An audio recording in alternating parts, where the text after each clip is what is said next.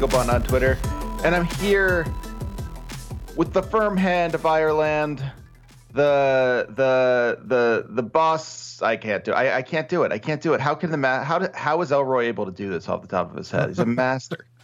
He doesn't introduce anyone else. That's the key. Oh, that's it. Yeah, he's just thinking about it. Like he knows who he is. You know, he has a long time to think about this stuff. Yeah, like he's always going around going like, "I'm like a, a weird hollow boast about my penis that rhymes with an animal." Like, whereas I don't think like that at all.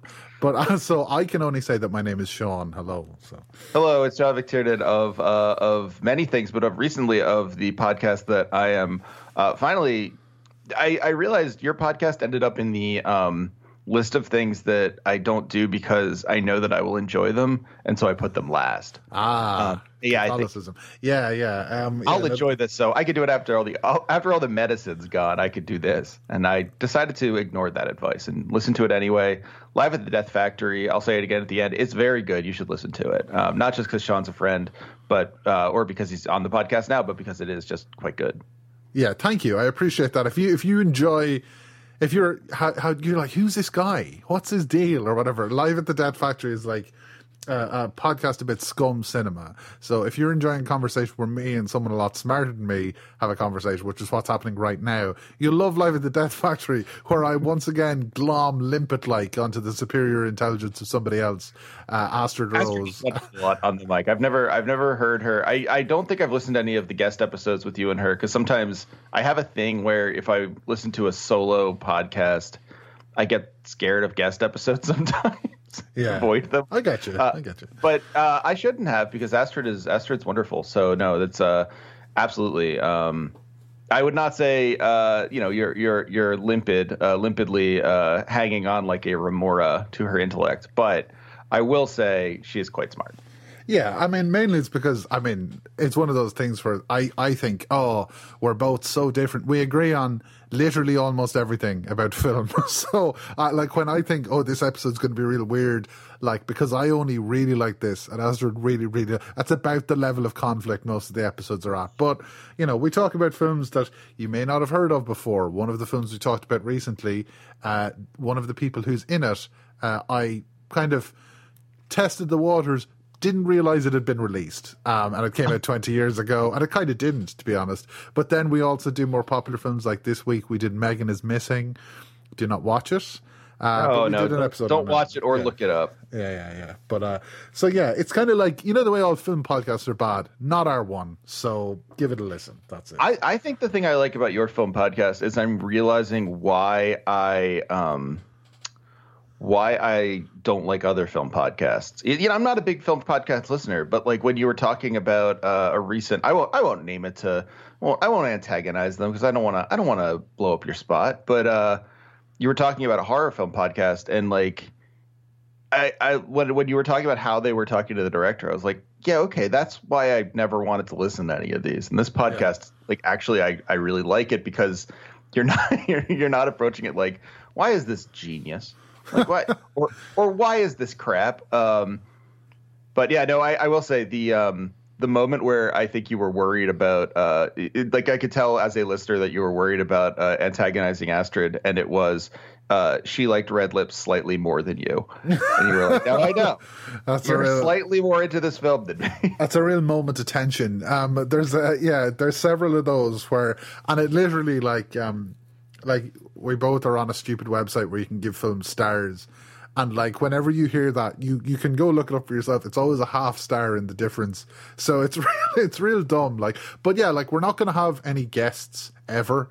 There's a no yeah. guest policy no passengers no guests no patreon. Not that these things are bad it's just it, it there's a single you know what i mean? There's show you're on. Well yeah well it's not that they're bad it's that two people on the podcast might have a very specific kind of attention span that lends itself lends itself to format asceticism. So that's what we've ended up as. Because um, I'm only ever have to Google what time is it in unnamed city Astrid lives in, which I have to do every single week. Oh, oh, yeah. absolutely. Yeah, yeah. And uh, even though always doesn't move around a lot. So, you know, but so yeah. Uh, no, honestly, I if you ever move to even a slightly different, I, I think yours is the only uh, time zone that I have memorized where, where you're at. As like, it should be, as it should there, be. periodically, there'll be someone in uh, Germany who I record with. Um, who lives in Germany? Like I, I, I find that that happens sometimes. A couple of guests just are in Germany, and and they're never Germans, which is the strange yeah. thing. But um, well, I mean, who wouldn't want to move to a country with the worst sushi I've ever had? So yeah, my uh, my my uh, sister in law's brother uh, famously is like really into Germany because his his wife is German, um, and I, I it was sure. It was, it was a little tough for me because well they really want to move there because they they they I you know they think it's great and for a while, like especially when Trump was president, they were they just kept talking about how great Angela Merkel is. And I was like, sure. I, I mean, that's like this is a weird, this is a really weird conversation to be having while watching football. Yeah, a lot of Irish people move to Berlin because the rent is cheap there, and you get to say, "I live in Berlin." Um, I go to the name of that. Oh, I can't believe I've forgotten it. The name of that nightclub that's really difficult to get into. You know, the one I'm Studio talking about. 54. That's the one. Yeah, it's Studio yeah. 54 with Hunter S. Thompson and John Holmes. Uh, in Berlin. It's very, very difficult to get in. But uh, for many reasons. when you do, oh boy, oh boy, Berghain, Berghain. The place is called Berghain. oh, okay, yeah, yeah, yeah. yeah. Um, Oh, one last aside, uh, and then I'll then I'll actually ask you the real question. This is, I mean, people oh. love our episodes, and, and this is why.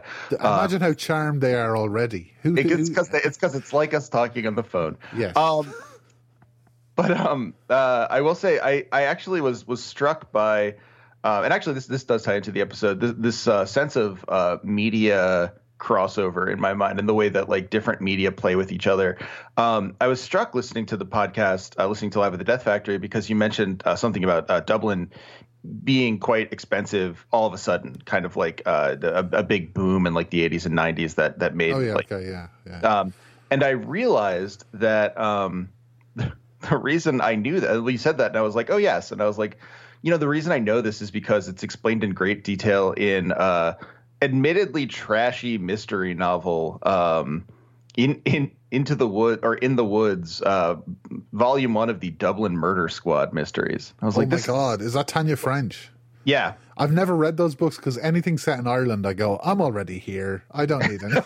I don't need. To, I don't need to know. I, I I go outside if I want to see what Dublin is like. But yeah, no, Tana French. Yeah, yeah. So yeah, it would be the Celtic Tiger was kind of the I guess early two thousands or whatever. But like yeah, Dublin would have had a big boom in the nineties and stuff. But but or later nineties or whatever. But yeah, yeah. That's I mean, crime novels. I mean, it's not what we're here to talk about today, but are a fine place to get your information and societal context. You know, oddly so. enough, no no, totally. Like it, it is it is a thing where like they eh, like the, the the history in that is so much more like complete than any other history I ever read of Ireland, and it's just like a, a novel that's meant for public consumption, like easy easy to easy to read, easy to enjoy. Yeah, I um, mean, yeah, it's it's. I think the the comic preacher is usually the place that Americans get their most accurate Irish history. Um, You're all vampires. You all yeah. love to love to drink beers and and tag I mean, there is, honestly there is some fairly detailed stuff because it's written by a guy from Ireland, so there is some fairly detailed stuff about Ireland in there, like an Irish history. But um, also Brendan Behan dies on screen or whatever in the comic, which I always thought was a very intense. Um, but uh but yeah, no, I'm trying to think now. There was there was some some other was it? No, no, Preacher would be it. Uh, not the TV series because I think the Irish guy is played by a Scottish actor in that. Oh, which is geez. hateful. Um, but uh, well, you know, it, it is. Once we got um, what's that guy that played Doctor Who, who's in everything now? Um, oh, uh, oh, Samuel Jackson. Yeah, that's the one. After oh, him, everyone wanted a Scottish actor. So yeah, yeah, of course, yeah. Hootsman, he said, motherfucker. um, of course, there is actually a, a, film where he wears a kilt, uh, forgotten post Tarantino uh, late nineties film, Fifty First Date, Fifty Second Date. I don't know, but um, but yeah, yeah. That is that is a that is a like if I had seen the description of that film as post Tarantino '90s film where Samuel L. Jackson wears a skirt called 50 Second State, I would have said that is a Sean movie to me. that's well, that's very sad because I, I try to have I tried to be a little bit more, but I do remember. I, I, anyway, anyway, not that anyway, we yeah. couldn't talk about 50 Second State or whatever for hours. But well, I, I, I, haven't seen it, but I could. Um, yeah. I wanted you. I wanted you to come on to ask you a question. Um, I had so many questions. Uh, uh, one that I wanted you to rattle around in your head, and for the listeners to rattle around in their head, is the question of, uh, you know, whether it's ever good to watch things, hate, hate watch or hate play things. Um, my thought is no, and I know your thought is typically no. Um, but this ties into a larger question that I'm more interested in you answering, which is, or hearing you answer, which is I've been asking listeners like why they why out of all the aesthetic things in the world they are interested in uh, games. Like there's a limited amount of time and a little amount of, amount of attention. Uh, why uh, why aesthetically um, do they care about games? What what about what about that medium uh, interests them? Um, and as I know that you are a big gamer, I'm going to ask you this. No. I have been playing Void Bastards, and every time I play it, I go, I don't get this. I don't like it. I'm going to play it again for another 10 minutes. Don't like it. Don't get it. Put it down again. So, yeah, that's my, that's my current games report. Sean McTiernan, everyone. All right. Well, uh, no, uh, I wanted to ask you why film. I mean, you have a lot of interests. You you you you have a a, a wide comic uh, collection, which actually is uh, interesting. Uh, delves into other areas than um, I think people think of when they hear comics now, and, and sort of like post Marvel Cinematic Universe world. Um, uh, also, uh, quite a quite a good literary mind. But I, I, feel like film is like where where you where your sort of passion shines. So yeah. I'm I'm curious, why film? In whatever way you want to start answering that, I just eh, why is that something that grabs you? Well, so film is like I think the thing about film is it's really weird, right? Like it's like film is in a way that I think so I'm going to make the mistake that everyone does where they talk about the thing they like the most where I'm, I'm like it's not like the other girls, you know. Like I'm gonna like say that like oh, film is fascinating in a unique way. Like everybody says that you know people who like poetry. First of all, no one really likes poetry. Come on, but people who like poetry say that people buried like, in the top half. The poets are going to be after us. it's like oh really? Oh, uh, there was an old man from Nantucket. Okay, but um, like row row row my boat. I don't think so. Uh, but like so everybody says that about about different stuff, but film is weird because film is essentially kind of death, right? And death is cool. That's a good thing to think about because film, not death, but film like rewired people's like um, a film like fundamentally affected the more widespread got how people dreamt, right? And I. I have a lot of contempt for dreams. I don't like them. I actually uh, don't take um, the sleeping aid melatonin because I have dreams. I normally don't have dreams, which is something people say about psychopaths and murderers. And I mean, sure, but I I, I don't is like. It, isn't the other one that they have very banal dreams? Like I remember once I had a dream about going out to lunch, and it was a very like I just went out to lunch and ate lunch and went home. And I, I told I mean, people that, a, and they told yeah. me I was a sociopath. Oh, I also get those. So cool. I mean, that's that's good. I mean, I, we're living no, the dream. No wonder I have uh, masterminded my ascent up the social order so so beautifully. But um, the most anxious sociopaths in the world. that's it. Yeah, but uh, but no, but like film, like and how people imagine things, how people see them inside their head, was changed by film. Right?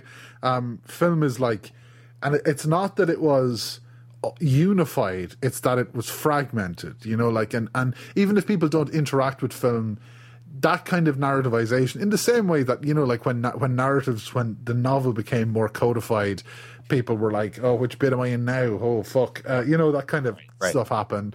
Film is like that as well a little bit and film is also film is essentially exclusionary right? Because if you point a camera at something you're you could say you're highlighting that, but you could say you're you're removing every other part of the planet Earth that isn't that, you know, um, and and you kind of when you're like taking that in to tran- transfer it into light, to flicker light on a wall, to change people's emotions.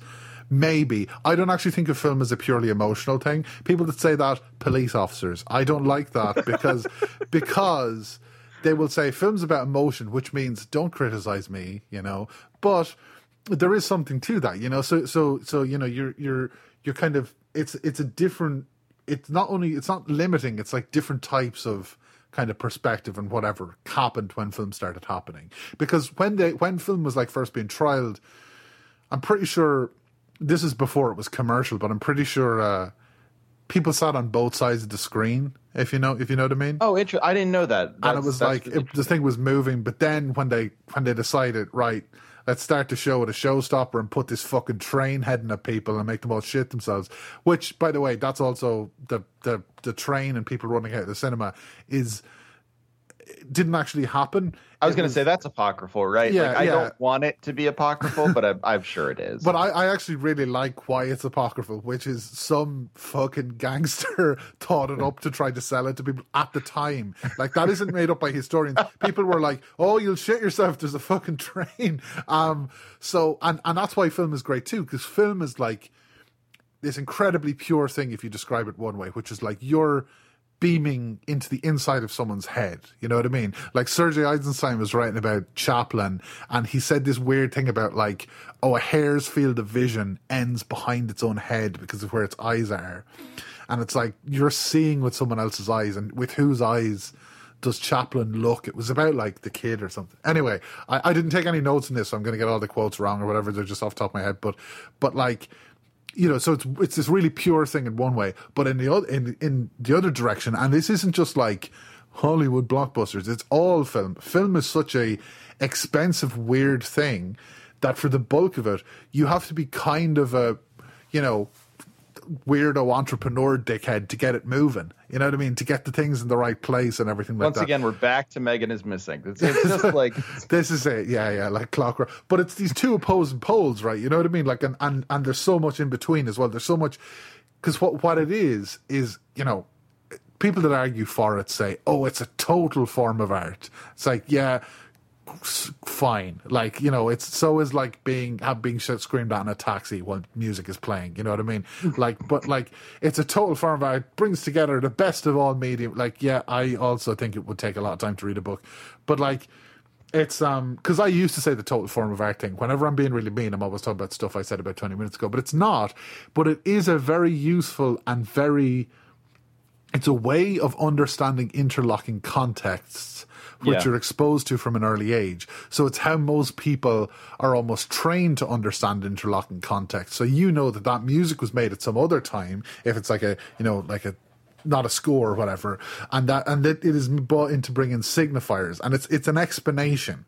So you're looking at these polar opposites. You're looking at the inside of someone's head. You're looking at this weird kind of history of imagination shrunk, but also grown. But all you know, you know what I mean. It's all this stuff at once, and you can kind of look at a film and make it. You can make it do whatever you want in your mind as well, if you think about it a different way. Like I, I sometimes, like I went through a period of thinking about films as machines uh, uh, t- designed to produce a specific reaction. And I think I didn't explain that very well because I'm not very good at explaining things. But I didn't mean when I was saying that that film a film only exists to elicit one response. It's that if I get that out of it, I kind of view a film like a machine for producing that, and you see it work in a different way. Like I almost never care about story or anything like that. It doesn't really interest me a huge amount. I'm more of a sadly. This is I was going to say this sarcastically, but mostly true. More of a vibes guy, you know. you are kind of a vibes guy. Yeah, Yeah, especially but, but like in the way that it's cool to be a vibes guy. Like Uh, you, you, not sure that exists. You're a cultivator. You you like you like making lists. Yeah, yeah, I do, and I, and I like, just sorry. well Oh. connections and stuff. You know, okay, like yeah, no, that's better. Yeah. Yeah, yeah, and I think like so. I didn't take any list uh, or any list. Jesus, I didn't take any notes of this, like I said, but I did take my copy, and this is mostly just a way to explain that I, I do own a copy of Film as a Subversive Art, um, the out of book, out of print Amos Vogel book. I got it for a fiver in a charity shop in Ireland, which is not what it costs if you want to buy it. Um, now it's the. It used to be Newcastle upon Tyne Polytechnic's copy, I see, from its ex Libra status. But it has all these wonderful, uh, wonderful college name that I have never heard in my life. Well, there you are. But I, I ha- it has all these um, epigraphs, right? Like, or that's what you call a quote at the start of a book, isn't it? An Yeah, yeah, yeah. And I think this, like, if I was going to make notes, these epigraphs would be the, the what I would go to. I'm not going to read them. I'll probably read more as we go on. But the one that really always stood out to me was this uh, one by uh, Jorge Luis Borges, um, which is uh, "Don't go on multiplying the mysteries." Unwin said. They should be kept simple. Bear in mind Poe's purloined letter. Bear in mind Zangwill's locked room. Or made complex, replied Dunraven. Bear in mind uh, the universe. So, like it, it like I think of that all the time, right? I think of it like you can make film is good because you can complicate it up and you can simplify it down, and it still sits there, kind of doing more than you can handle, but enough that you can work with. You know, so that's that's why I think about film. I think. So. Uh, yeah, that's really interesting because, like, I mean, I mean, there's a lot to unpack there, but I think just off the bat, you know, the the, the question of it being kind of like very complicated or very simple, right?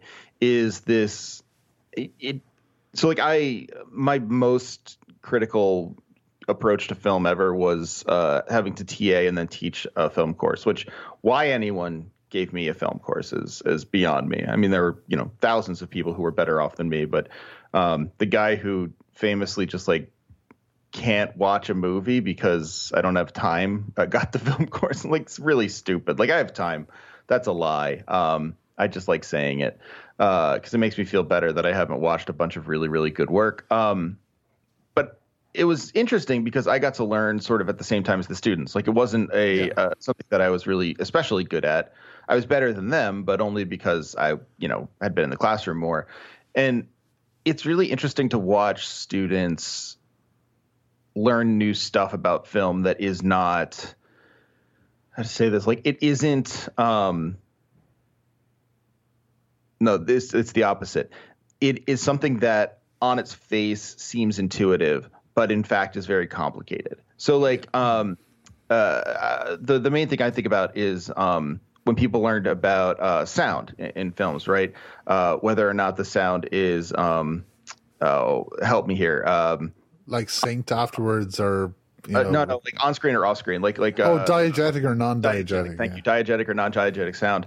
Um, yeah, something even more simple than that, right? Like uh, like totally functional within the the genre, where like some music you know is happening off screen, like in your imagination, and some music is happening in the movie itself and you typically know which is which. And sometimes directors will pull a fast one on you, and like you know, Tom Cruise is listening to like "Can't Hurry Love" on his Walkman or whatever. Yeah. Um, but like you know, typically we we know what this is, but when it's presented as new information, it is this like completely like you know putting the putting a, a wrench in the spanner kind of thing, like where like um, wait, a wrench is a spanner. Uh, just like it's that it's that uh it's that web comic where the guy puts the stick in his own bike wheel. Um, right. Yeah, yeah. They just can't handle it. They can't figure out what they're hearing because like the concept of complicating this down to actually a mechanism is so weird. It would be like how it would be like saying like, okay, so the way you walk has been developed over several years uh, by several directors. Right. Um, yeah and and it's like the fact that so much of that is happening in film at a point where we're just kind of accepting it as rote um, just over the past you know 150 years give or take is uh, i mean it is remarkable. It's it's remarkable how fast we've naturalized this. Fully yeah. And i mean i should say before i go on that i you know when i when you ask me like why film or whatever i've actually never studied film. I will say i've never so much as done a single class on it or anything. So I always feel very self conscious about not knowing the right terminology and not having, you know, a good grounding in it. So I probably am going to get something wrong just to, you know, if I ever if I say something stupid, it's because I don't have a grounding in the academy or whatever. And I'm and I'm you know so maybe hopefully that is what diegetic means. I don't hopefully I didn't fuck it up. But I don't ask me which is which, but diegetic yeah. and non-diegetic refer to either respectively or not the the you know sound off screen or on screen. Yeah yeah exactly. Yeah. And and like you know it's it's stuff like that like you you don't even like film is so weird in that you can like you can point to something and be, and i mean you can and can't right? So you can say oh that was the first film to do that. You'll always find a film earlier you know? Um i think the kind of the the infamous one is everybody being like oh Triumph of the Will, or not Triumph of the Will, sorry, the other one, uh, Birth of a Nation, basically, um, very telling that I said the other one. I'm talking about racist films that people always give five stars to because they're formally interesting.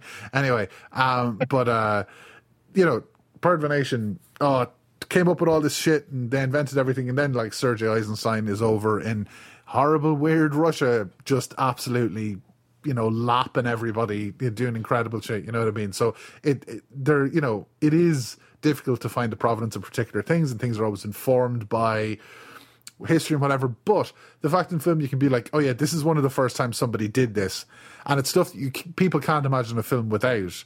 But the right. people that did it are still alive, and that's so common. You're like, that's wild. You know what I mean? Like that's just, and it is an amazing kind of. I mean, it's you know, again, like the kind of music I like mostly is rap music, and I mean, rap music is kind of like that as well, where hundreds of amazing foundational people tragically are dead, but people right from the start are still around, and it's a more interesting art for or right from the start of that particular you know style or whatever, eh, and it's more interesting than I don't know most other things. So so yeah, like it is it is it is kind of concentrated, but it's the way people understand it is always very interesting to me. I don't really care if people have training or not, if they've done the reading or even what they like to okay. watch, but if I find somebody who understands it in a way that is not is independent of you know, like because I often think that I'm actually quite happy. I think if I did went go and studied it, I would have been put off it. You know, um, because that, yeah, that makes sense. Because yeah. you know, like there's something about the way that you're talking about historicizing it, right? Like, I think with literature, for instance, it helps to to have some grounding in like you know just because like it takes a lot of time and there's a lot of things to to think about or whatever, um, and like there's so much um, there's just like such a big corpus at this point that if you if you want to like know the history of the novel, you probably should be reading these really complicated books that theorize the history of the novel, and you probably should read like five of them. And like yeah. you know, it's, it's it's just a mess. But if you think about, I mean, video games are similar in this way. Uh, if you think about like film, it, yeah, it has a long history. Yeah, there's more film than you'll ever watch in your lifetime. It has those things going with uh, literature in that way, but like also you can do your own research on it and kind of understand uh, your you know you can kind of understand what the history is outside of the the the official channels. You don't need someone well, to. I don't know about that now. I I I think I know oh. what you're saying, but I think that film is actually suffers even more greatly from than literature. Um, you know that I'm going to feel free to generalize about somebody with a PhD. That what no, I no, it's, I've read it's about. Made me, it, it's made me stupider. I went I've to. Read a, I've read about four books, but uh, but like it um it like because film is is people because people view it as like entertainment you know the same way they would i think there's you know the same way they would i guess as books or comics or whatever but film is kind of because of its proximity to the tv mm. there's a mm. certain sense that it ambiently exists so a lot of times people are understandably don't think of seeking out a film in the same way they would as a book. You know, I'm not talking about people that have the same melted brains I do who are like looking for stuff all the time and, and whatever. I mean, like, you know, and, but I always find that when somebody who isn't, doesn't think of themselves as a film person sees a film that is outside that, um, kind of rubric, always have something interesting to say about it. Um, mm. and I think the, the classic mistake people make is that there's there is an in between level there of people that go to repertory screenings, which I used to do a lot before COVID, and think of themselves as film fans. These are the I think the people that really suffer and have the the most limited experience. Think of themselves consciously, I am a film fan. Go to something that they're they're told is good, have a very negative reaction to it, and can only say this is stupid. You know, not okay, this is yeah. bad or whatever. This is stupid. This is you know, or this is evil is the other usual kind of response. Like, I mean, I went to see Hard to Be a God, not a film for anybody. It's a three hour film set in complete filth that took 20 years to film. The guy who directed it, uh, Alexis German, died before, just before it was released. And it's, you know, it's this kind of, it's very difficult to follow even, you know, what the plot is and whatever.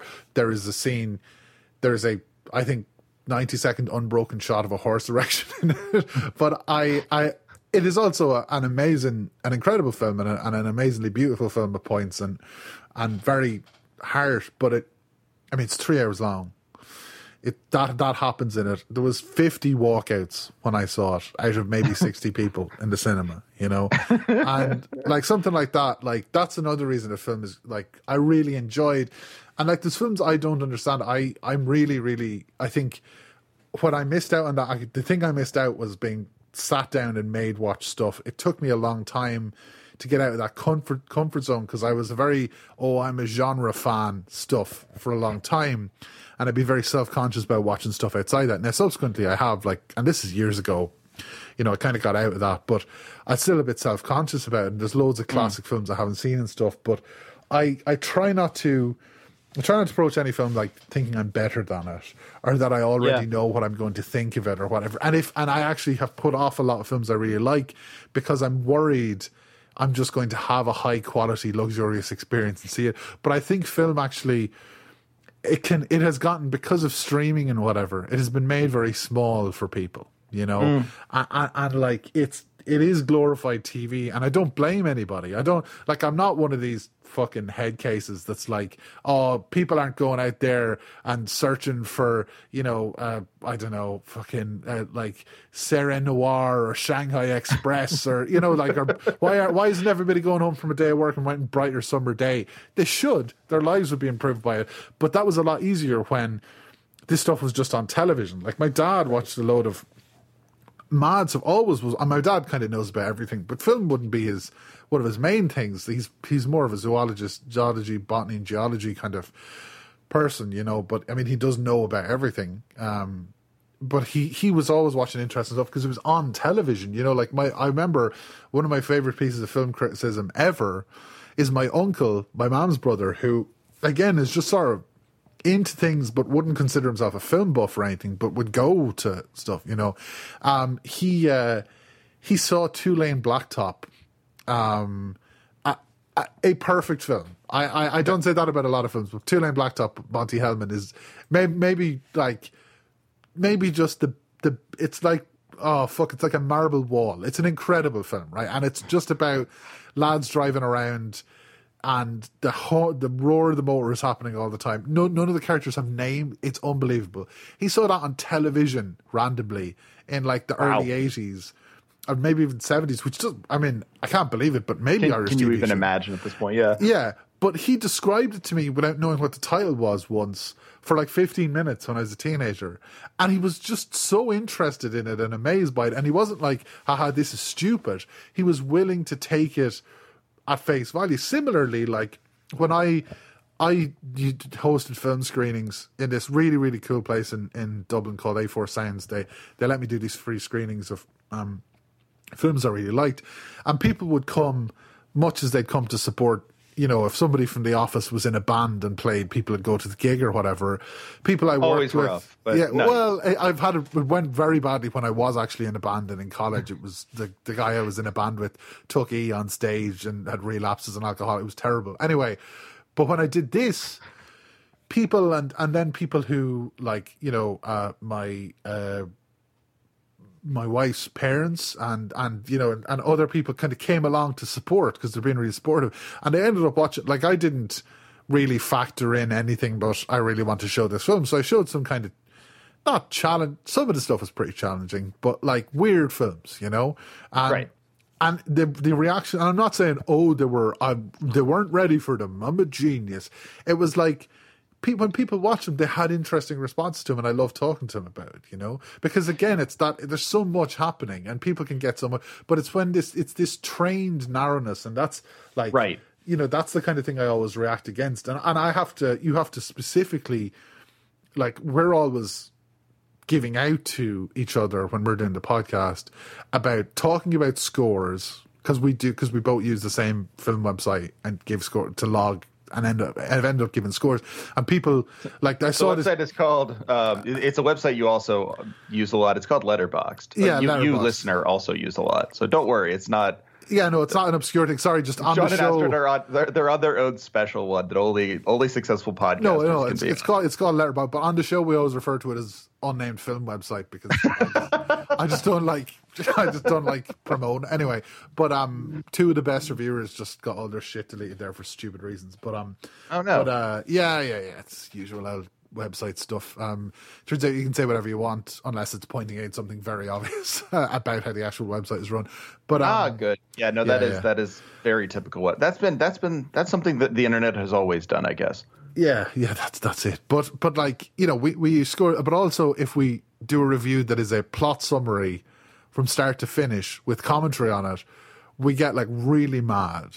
And like you know because it's like because that's what loads of stuff is and it's just not people deserve better than that you know what i mean? And i'm not saying we hit it every time or we hit it but still trying to do something that isn't just that because i think so much is just people want to be assured that they the limited edition DVD they've purchased, the Blu-ray they've purchased is good. The, the, film they already like is good.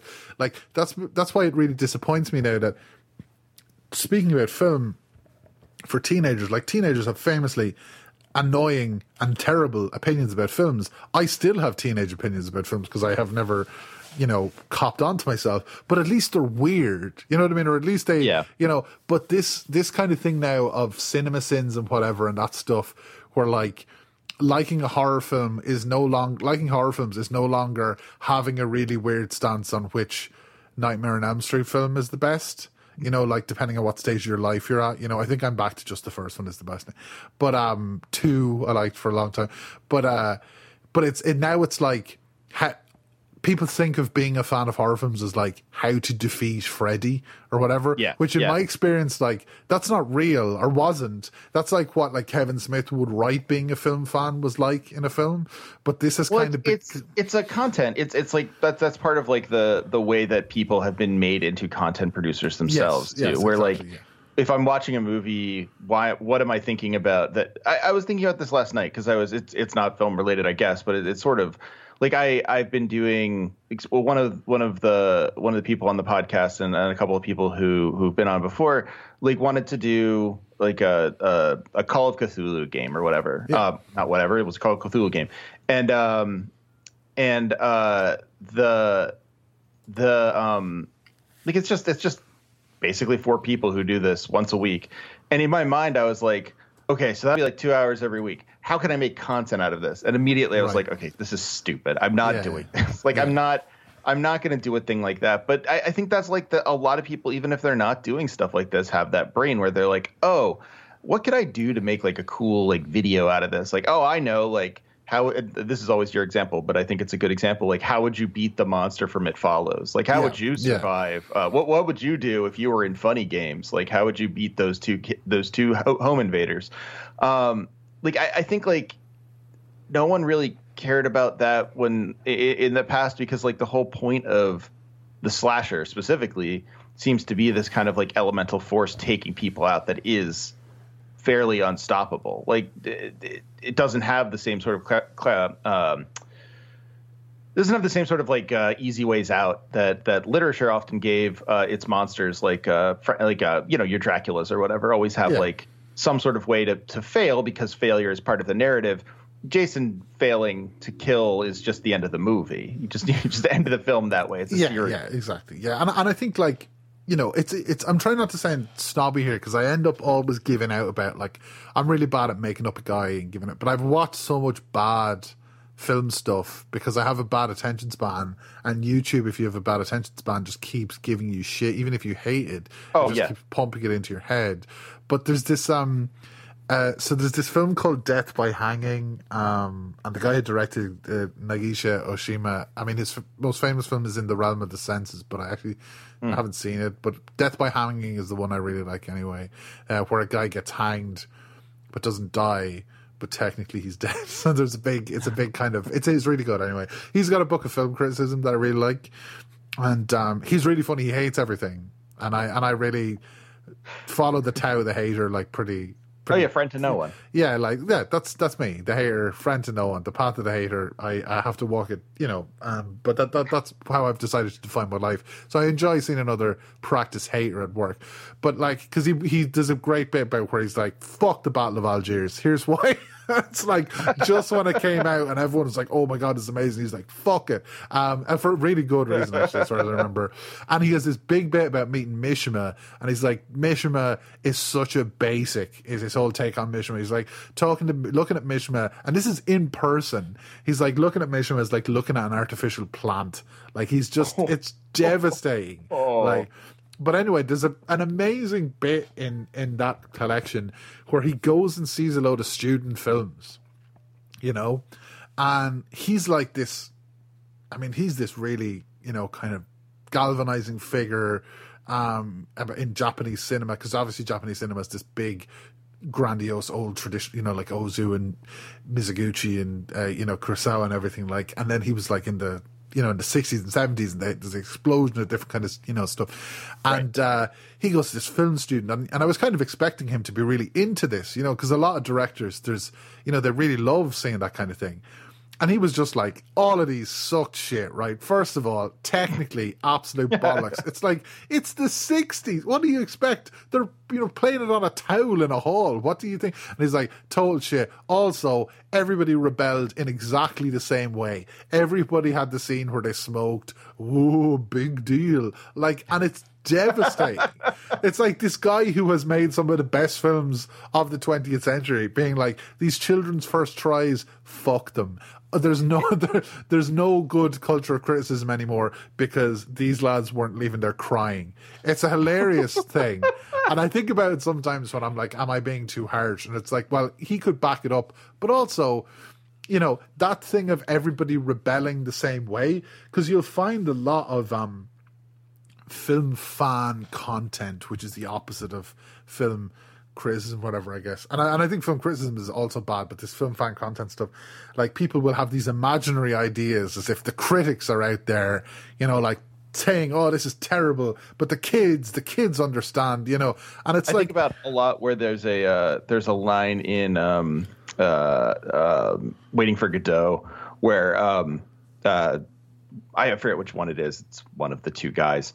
Uh, is saying um, is like talking about people he hates, and like it's like murderers, like uh, you know, cheats, thieves, and the last thing he says is critics. Yes. like it's it's with like four R's in the script. Like you're supposed to really like, like yeah. well, it. Uh, and I've always I've always appreciated that because it's it's both Beckett, you know, giving it to critics, which is right, but then also recognizing that like conflating critics with all these other people is just the stupid thing that like people who have a big uh, ego do. So it's like it is. It's this. It's this instant sort of like yes, you're right, but also yeah, kind of I'm, I'm, also being it. But I think like and yeah, like like Beckett was. You know, I think saying Beckett is funny is sort of not where you are, but where I am in Ireland is like one of the four great big brain ideas everybody kind of rolls around at about 19 where they're like, Beckett was actually gas. He was real funny. It's like he wasn't depressed at all. Oh, so you just read one of the books anyway? But um, but like cool,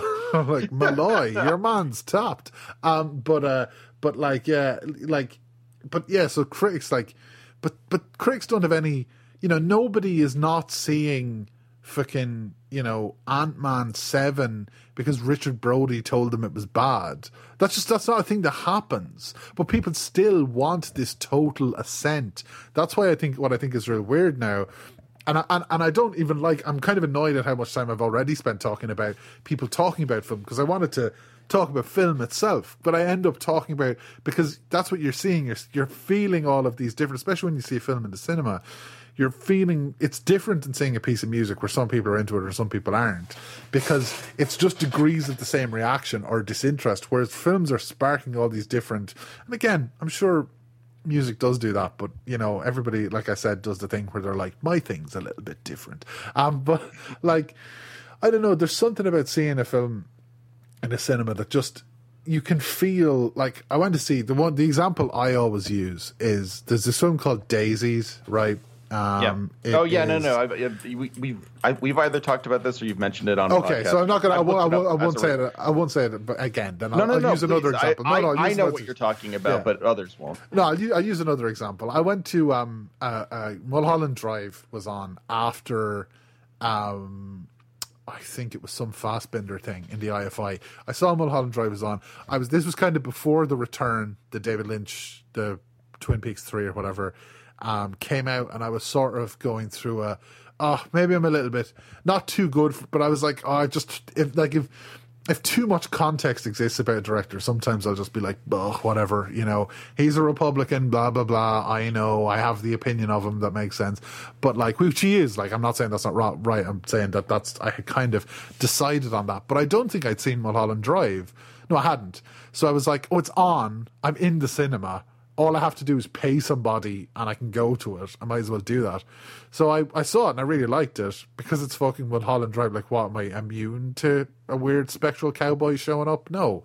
Um, but uh, anyway, I was watching it and this couple in the middle, this older couple who actually not really older, but they were about the same age as the weird tiny people on Mulholland Drive. If you haven't seen it, this probably sounds bad, but that's David Lynch, folks. He's zany. Uh, uh, but, I think I think everyone online is forced to watch Mulholland, Mulholland Drive, Drive, before yeah. uh, before starting at Twitter. Yeah, yeah, but but anyway, they were laughing uproariously at everything. They were like, "This is." the funniest bullshit that's ever happened. And I really enjoyed that screening because there was a guy in front of them who had like done his hair like David Lynch for the screening. I was I was in the film beforehand, so he had walked in while during the last scene of that film because he wanted to be early because because like again, you know, you know wasn't an old hand at the old going to the cinema um, and just arrived for his thing. It was like, well, there's no previous showing of this, so there must be nothing on in the cinema, and um, he was really put out that they were laughing, you know. And I remember thinking, like, this is fucking unreal, you know, like, and and, and it, kind of in the opposite direction. Then my favorite uh, viewing of a horror film ever. I've seen so many of them in the cinema because I used to go to Horrorthon every year. But when I was a teenager, myself and my friend went to um, uh, the remake of The Hills Have Eyes, which I really liked at the oh, time. Yeah, I, I, that's uh, actually I, one I've seen. Yeah, and probably still do. And I like The Hills of Ice. I was going to say I like The Hills of Ice too, but you might think I mean I like The Hills Have Eyes too, which I don't think I do. I think it famously has a flashback from the point of view of a dog. That's about all I can remember from it. But I, um, we were watching it, and there was a guy in front of myself, my friend, and we would have very similar. Myself and herself a very similar sense of humor, and this guy we couldn't have enjoyed it more. It was like he'd never seen a horror film before, right? but he was loving it. Like so, like something crazy had happened, you know, because that film kind of explodes, right? Like very little happens for the first 40 minutes. And then, sort of infamously, there's this massive ramp up of like suddenly a Rob Zombie film has broken out and but concentrated into like two minutes. And then it's right. like that to the end. And when that happened, he went, Oh, Jesus, Mary and Joseph. And he was like, laughing and between laughing and jumping and like pounding on the seat in front of him and stuff. And myself, my friend, we were just crying laughing at this, but not like, haha, this guy's an idiot. We were like, this lad's a legend. I'm now enjoying this way more than I would otherwise, you know? And it was just great. Like, and seeing people's unexpected reactions. So, like, hearing about film, film responds best films like Ulysses, you know, it responds best when like people are actually like, oh, I'll give this a try, rather than I need to take in this to confirm my status. And also, you know, James Joyce designed Ulysses for fucking everybody. He didn't design it for, you know, that that poem my dad sent me every Bloomsday. You know, who killed James Joyce? I said the American with my PhD. Um, like by that that Seamus Heaney poem, but um, but uh, it's that. You know what I mean? It's just like it's it's. I mean, I feel like a bit of an asshole being like, "It's for the people, man," but I do really feel that way. You know? Yeah. No, and I think like there, there's something there's something to that where I, I, was thinking in the lead up to this episode, uh, sort of about you know, there's there's a podcast that does this now with games, but I uh, too complicated at this point to sort of explain why that bugs me, um, or why, not why that bugs me, but why I don't think it necessarily works uh, consistently. But um, maybe there's time later. But like one thing I was thinking of was something I read a lot um, at the beginning of college, I guess. Um, was the old um, something awful movie reviews. Right. I don't know if you read those or not. Um, but no, basically, I, I, don't think so. No, I don't. Think. Basically, they just found a bunch of shot on video horror um, and talked about how bad it was. And it, it never really struck me because like you know Ax 'Em and Terror Toons and stuff like that just were things that were like really stupid and bad to me. And I mean they're they're not good movies. Like in in, in any sort of technical sense, Ax 'Em is has well whatever. Terror Toons is is like weirdly pornographic what with like people who are supposed to be like you know like casting porn stars as kids and stuff like that. Very weird. Like yeah. Scum Cinema. I mean, I, am I'm, I'm talking to. The, uh, it's funny enough, we almost did Terror Toons on the show once. I, I just like I, I I I can't make anything out of it. Although if anyone could, it would be you two. Uh, like to actually sort of like get something out of it. But like, it was those movies were funny to me because it was someone doing something bad, and then actually hearing you guys talking about SOV recently made me think like, oh hey, like maybe there's a bigger history to this. And then thinking about that even for just a second, right?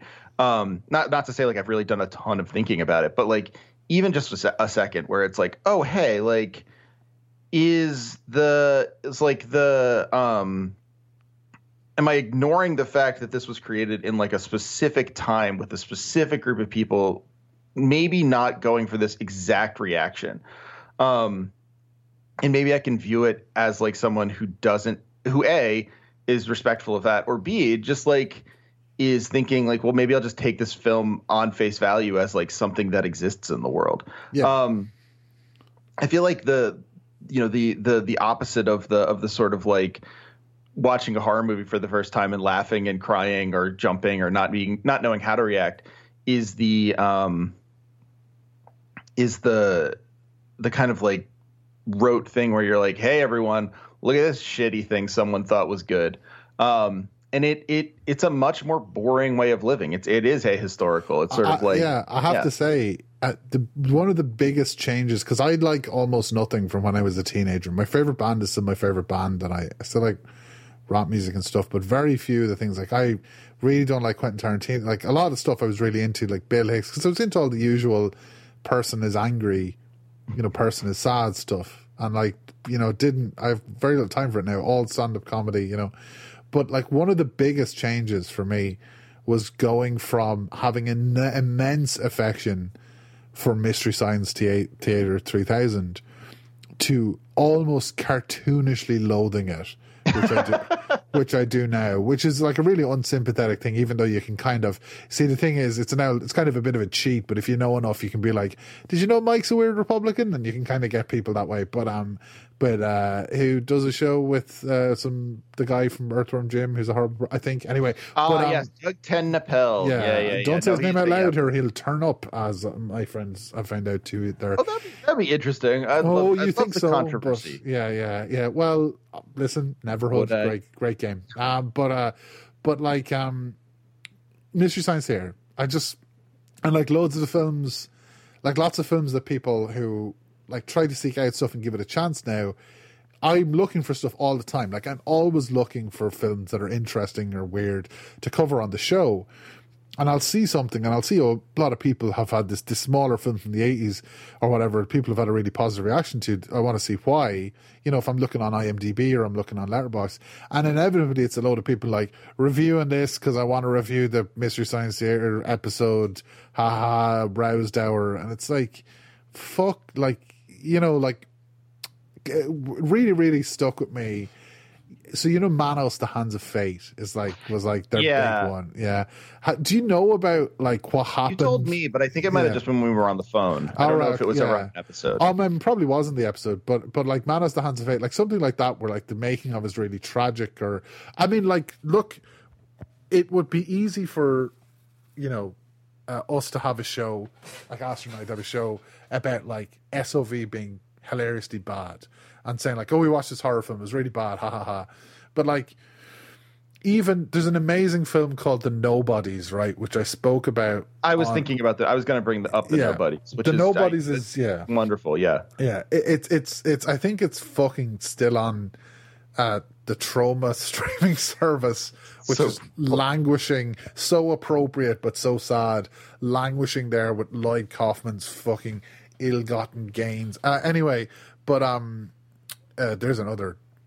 God, I'm not even going to get into it, but um, yeah, no, but uh, but the we'll nobody, burn book episode that I'll put on the Patreon. We can just uh... right, yeah, it's just libel time. But uh, uh, it's um not surprising to me that somebody from a studio with that labor practice is now Marvel's biggest fucking money man or whatever cash cow James Gunn. But um ah, but but like uh nobody's is about it's a really really spot on tribute to SOV right? There's a film in it that's like really, really dead on exactly what these shot on video horror films that came out in the 80s to meet the demand of video rental places. Um, was were, were like. You know, like they were kind of daft in a very similar way. But that is used as in as part of this kind of fake documentary or mockumentary, as people call them, I guess, about a filmmaker who made an SOV film. It got a really bad reaction, and then him and his girlfriend killed killed themselves. Is the story, you know? And it's not like a twist or anything, and it's not like haunted. It's just a sad film, like that's kind of this faux documentary about these two people, and it's like you can make a piece of shit, like, and you can really mean it, and you can like put your heart and soul into it, and like I'm not saying all films are good, you know, it's still like but it's it's one of these things where you kind of people who view everything along the same rubric, it's just kind of like if you're watching something to laugh at it, it's kind of it, that's just fear, you know. Yeah. And like and, and like and I do there's plenty of films I make fun of, but like it's more I don't know, like it's like when we watched on the show when we watched the Black Cat, right, which is the mm-hmm. unofficial then the third part of the um, Three Mothers trilogy that Dario Argento was doing didn't exist, and this guy made uh, Luigi made the Black Cat, the guy who subsequently runs the Argento shop in Italy. Um, but uh, and we were laughing speaking about that, but that's because the film is like outrageous and hilarious, but also amazing and really good and really like. And films can be silly, but it's just there's more going on. You know what I mean? Like and like why you're yeah. reacting to that. I mean, I sound very pompous now giving out about Mystery Science Theater, but I feel like it just invented this kind of. It it doesn't surprise me, shall I say, that those guys came from improv, and now all of my least favorite film criticism is made by people who sound like they have two indicator DVDs and a background in improv comedy. Like, well, it's, it, yeah, it's. I mean, it's like I think the problem is is you know obviously like I Mike Nelson is his own is his own special thing, but like I feel like those guys are not like mostly. I guess TV's Frank is also like a weird Hillary guy. Oh, like, uh, really? You, That's cool. Yeah, very very fun.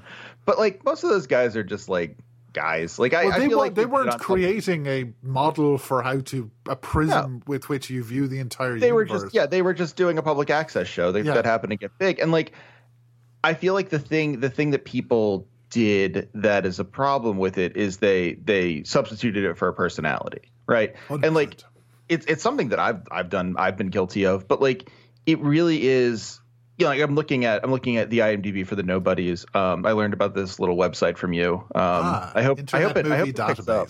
Yeah, yeah. It's it's really you know if we don't support it, it's not. Gonna, no. Uh, but the what the top review is just is by someone called Troma Freak, and it's called Waiting for Kaufman, and it's like ah, that's so depressing. Like yeah. this first, like I, I I think like the way that you describe film as sort of this, and and Donald Borenstein, uh, who who is a friend of the show and on Twitter, has has described they've described film this way too, is this like just like incredibly mad kind of tilting at windmills sort of thing, right? Where you're just you're trying to do something so unbelievably difficult and complicated and expensive and weird that like on some level it it's all this like it's all impressive in its own way, and like yeah. in just like you know, it, it's like the that that terrible tweet pe- that guy made about the uh, the Boston Marathon bombing that it happened when people came like in the second group, and it just said big hearts then triers then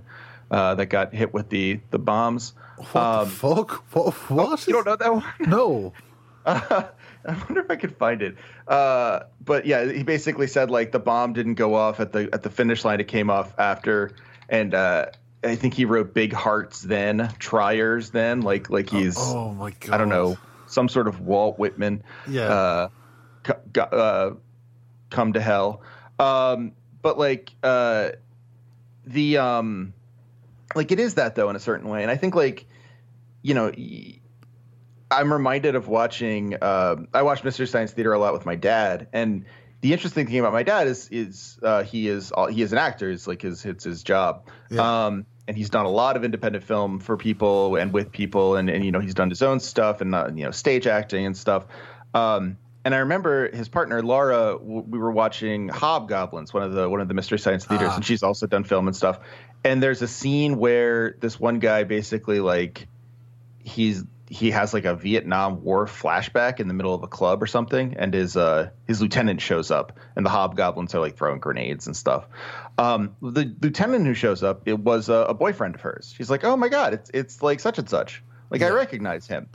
And like the approach they have to these films is so much more kind than than most people talking about this than stuff. the like, people who think they're them. Yes, yeah, yeah, yeah, yeah. I don't, I don't think, I don't think they'd ever say like this is shit or like these people should be shot or whatever. Like you'd see online. Like it's much more like, oh yeah, that like this didn't land, but like we totally get being in something like this, or we totally get doing something like this. And you know, it's not like they're not looking at it historically. They're not sort of thinking about it from like a criticism perspective, but it's just more of like a a relational thing. And yeah. in some ways, like how you describe film to me here, which like I've I've never really thought about it, but it, it's true. Is like not so much like trying to elicit a reaction, but in fact like producing some sort of relative feeling. It's it's a it's a yeah. genre is that is that relies on relationality. Yeah, it's a, it's I mean it's a, I mean a, a, it's kind of like every film being a documentary about its own creation, right? You know, like that's the only reliable thing every film is, you know, and every film is a collection of. It's good to see it not as a reaction, but like as, like you know, like I said, like the kind of the the thing about Chaplin, you know, like whose eyes does he see out of, or what is it, you know, what is it like, you know, like in a kind of, yeah, it's not something to be like that when they decided that it was on a stage and you were, you know, you were to take it in like we were yeah. talking about, you know, like you don't have to think about it like that. that. That's what people like. That's the thing. Like I find with films so much is that like because it's such a commercial object because they're such commercial prospects or whatever. Um, money is so prevalent. You know, like money is so kind of is in every part of it that the way people are talking about it. This is why one of the reasons the comic book stuff is so popular is because there's a preset pay pig mentality to comic book fandom and superhero fandom and everything that works really well in terms of limiting risk.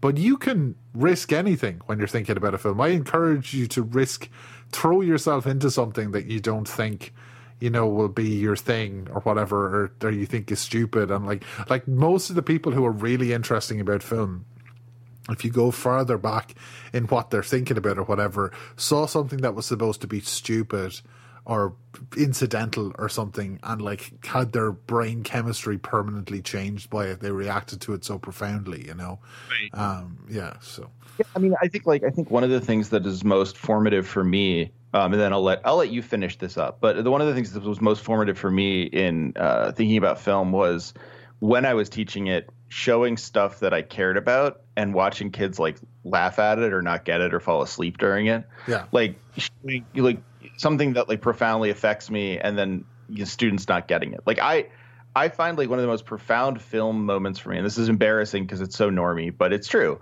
was watching um and it it may have just been it may have been your proximity, even though we, we didn't know each other at the time. Um I visited a friend of mine who was studying abroad in Ireland and ah. on the way there, uh up in Galway. Um and on the way there I um I watched the French Connection for the first time on like a tiny, tiny uh, airline screen.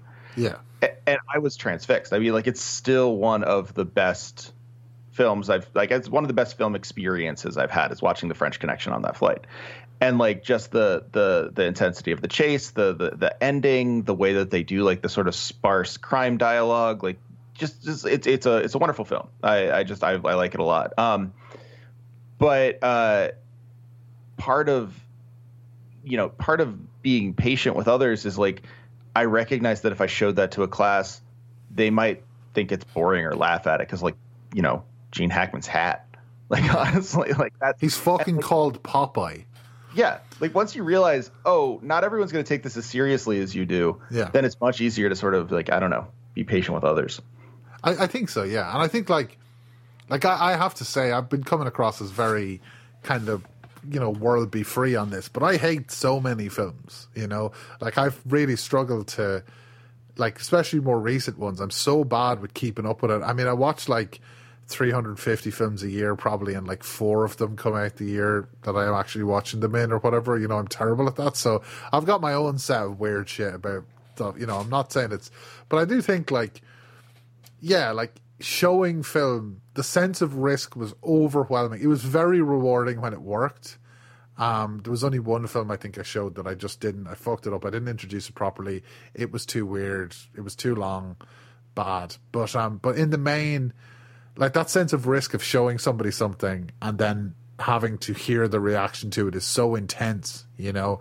And I kind of realized when I was doing that, I was like, oh, imagine that, but you're filming it and putting it together and and you're one of so many people doing it, and your part might be good, but somebody else's part. It's so fraught and it's so intense, yeah. You know, in a way that like music and literature comes from, you know, a, a, smaller one person or a small group of people.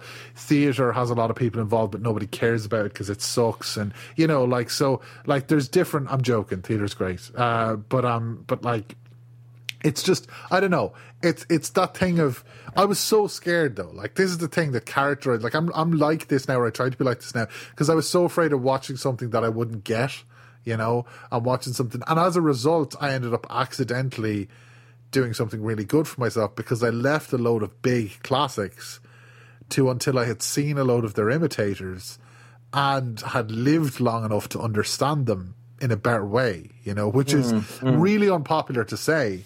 But like, I don't think people who are 25 should be watching, you know, a certain film just because they're like 22 or whatever or you should watch Only Angels Have Wings or something because it's an amazing film. It's a perfect film. You you love it, but like, you know, you have to have failed at more stuff to get more out of it. You know what I mean? Or like, no, yeah, you're right. And uh, it's like it is. It is. No, that's a that's a really good point. And I think like, you know, thinking about thinking about like film as something that involves you, the spectator, as someone who has to it, it's like that classic. Um, I don't. I don't really like Scott McCloud. It's a. It's a. It's a, a problem that I have to live with. But um, mm. uh, in understanding comics, he talks about how like an outlet is a little bit like a face because he wants to be uh, Roland Barthes for for like a new generation and sure. fails.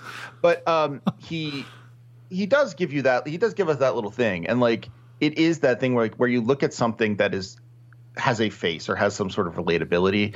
It is like it's immediately uh, a moment of vulnerability. You have to look at it and it looks back at you. Um, yeah, and like explaining film that way is like that's the simplicity, and then the complexity is like this this massive machine of like you know creators putting things together, and and and you know you never know what what is what is kind of like I don't know what what comes from where. I mean, in that way, that's very similar to video games, except video games don't have that immediate intimacy of like you know yeah. what's behind Sean's eyes. Yeah, exactly, exactly.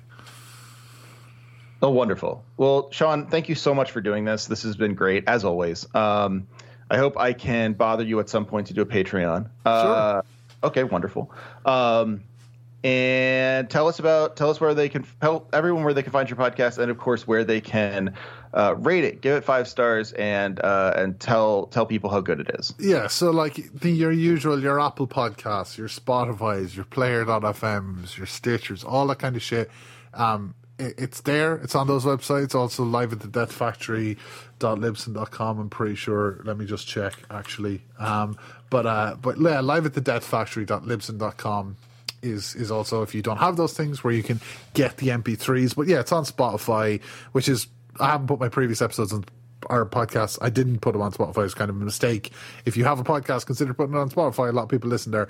I found. Um, but yeah, Turns no, out, yeah, yeah, and leave reviews or whatever. Although we get a fairly steady amount of reviews, and I really appreciate them. I kind of, I'm, I'm always surprised. People are very nice, and if you listen and you respond well to it, a review means a lot. But so does like you recommending it on your Discord or something. I think word of mouth. We our whole thing, and again, you're hearing me talk, but the show is 50% me, 50% Astrid, and the, the good 50% is Astrid. But like, it's amazing. No, I, honestly, if you like hearing Sean talk, it is, it's really cool to hear him talk with Astrid because yeah. like the, the interplay there is, it's just really neat. But like, if you, I think whatever we did, like however the show is, people feel like oh like no one else is gonna get this, which is totally fair. But like it's kind of like very personal, and I really appreciate that. And I think like recommending it to one person that would really like it would, re- would really help as well. But we're not trying to, you know, we're not trying to be fucking the number one podcast in the world and unseat um, those fucking sh- charlatan dickheads at unnamed podcast removed for legal reasons. Um, like you know, um, we're just we just want people to enjoy it and get into the films and stuff. So so that's all. That's it. And um, and yeah, if so, if you if you like it, give it give it a shot. Thank you. Sorry that I came on your your game podcast and talked about film in a really pretentious way. Come on, that's what um, I I, li- I, literally asked you to do that. I know, I no, I'm apologizing to the listener. Oh um, well, don't apologize to them. They don't. Yeah, yeah. You know, they'll, they'll those those little they'll eat at those hogs. Um, I don't. I don't uh, really. I don't talk to my listeners that way. Maybe I should. Boy um, bastard, six out of ten. Uh, but no. All right. Well, I'll talk to you soon, Sean. Thank you for being on, as always. Oh, and Sean's at No Chorus, so uh, go yeah. follow him. Yeah. Thank you very much for having me. Bye. Always. Bye. Hey, thanks for listening to No Cartridge. If you'd like to support us further, please consider going to patreon.com slash no cartridge or for a one-time donation, paypal.me slash Hegelbon, H-E-G-E-L-B-O-N. It's really, really helpful for all of us to be able to support uh, the many people who make the show, uh, you know, myself included, but also our producers and various co-hosts, um, and, and writers and artists. Thank you so much for listening. Please remember to like, subscribe, share, any of those things that would let other people get the quality video game analysis that you've grown accustomed to.